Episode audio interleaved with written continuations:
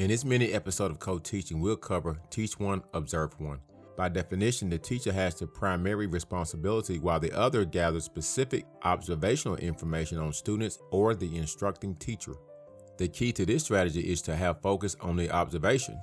One teacher monitors students to determine how well they understand directions while the other leads the instruction. It's very important that these teachers plan together very well. They have to understand and know the students. They have to know where they are at academically, where their behavior is at. This makes all the difference if this strategy or teaching model is going to work.